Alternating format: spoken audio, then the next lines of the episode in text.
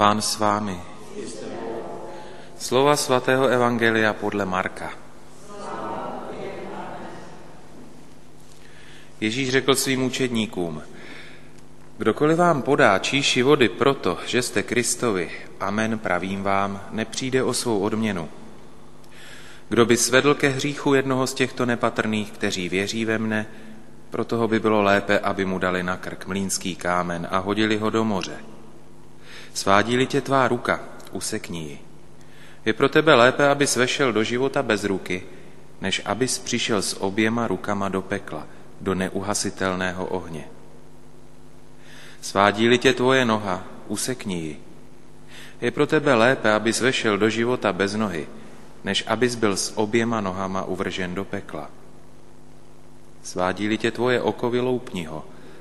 Lépe, abys vešel do Božího království jednooký, než abys byl s oběma očima uvržen do pekla, kde jejich červ nehyne a oheň nehasne. Každý bude solen ohněm. Sůl je dobrá věc. Ztratí-li však sůl slanost, čím ji osolíte? Mějte sůl v sobě a tak budete žít mezi sebou v pokoji. Slyšeli jsme slovo Boží.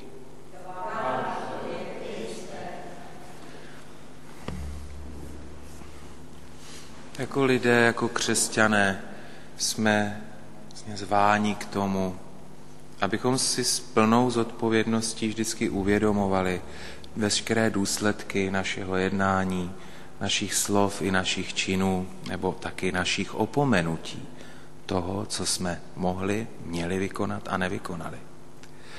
A je to proto, abychom se pro druhé nestávali tou příčinou, příčinou pohoršení, anebo překážkou na jejich cestě k nebi. Ježíš dneska jasně hovoří pro člověka, který svede ke hříchu jednoho z těchto mých maličkých, i kdyby to bylo, nevím, k jakémukoliv hříchu, tak je lepší, aby mu uvázali ten mlýnský kámen na krk a hodili ho do té vody. Chvíli předtím Ježíš hovoří, že není možné, aby nepřicházela pohoršení, ale běda tomu, od koho pocházejí. Dost ostrá slova z Ježíšových úst, tak není to zvykem, že by takto příkře a ostře hovořil. Faktem ale je a zůstává, že se jedná o věci nebo o hříchy, které působí ohromnou, velkou újmu duším. Takové pohoršení, kdy se člověk skandalizuje nad tím, co druhý udělal nebo řekl, vlastně působí tak, že v nás, anebo v těch druhých, ničí dílo Boží milosti. Pohoršení útočí na duši bližního, pohoršení ničí duši bližního.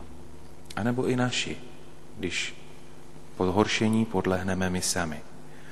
A tak tváří v tvář mnohým věcem, s kterými se denně ve světě setkáváme, které přicházejí, vyskytují se, Ježíš žádá od svých učedníků, takže i od nás, abychom odčiňovali viny, o nichž víme. Ježíš žádá od nás, jako od svých učedníků, i to, abychom se stávali živými příklady, které druhé přivádějí blíž k nebi a ne naopak. Abychom nebyli těmi, které, kteří druhé od nebe jaksi odpuzují a odvádějí. Takže teda jde o to, abychom se vyhýbali. Vyhýbali situacím, které by mohly pohoršit druhého člověka nebo které by mohly uvést do hříchu druhého člověka. No a otázkou je, jak se tomu všemu vyhýbat. Tak odpovědí může být třeba tak, že můžeme druhým pomáhat napravit jejich chyby, to je důležitá věc, ale s láskou. A nebo taky tak, že se můžeme učit vyhýbat situacím, které mají neblahý dopad na duši druhých, potažmo i na duši naši.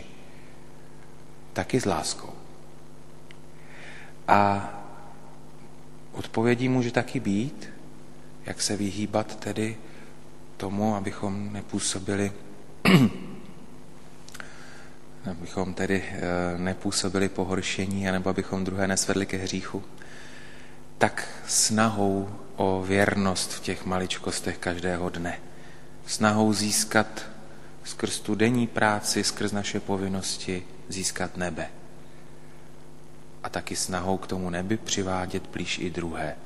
No a k tomu vždycky můžeme prosit o tu milost Boží, abychom měli dostatek sil a odvahy k tomu, abychom osobním příkladem, svou modlitbou a obětí pomáhali k tomu napravování toho, co není ve světě dobré.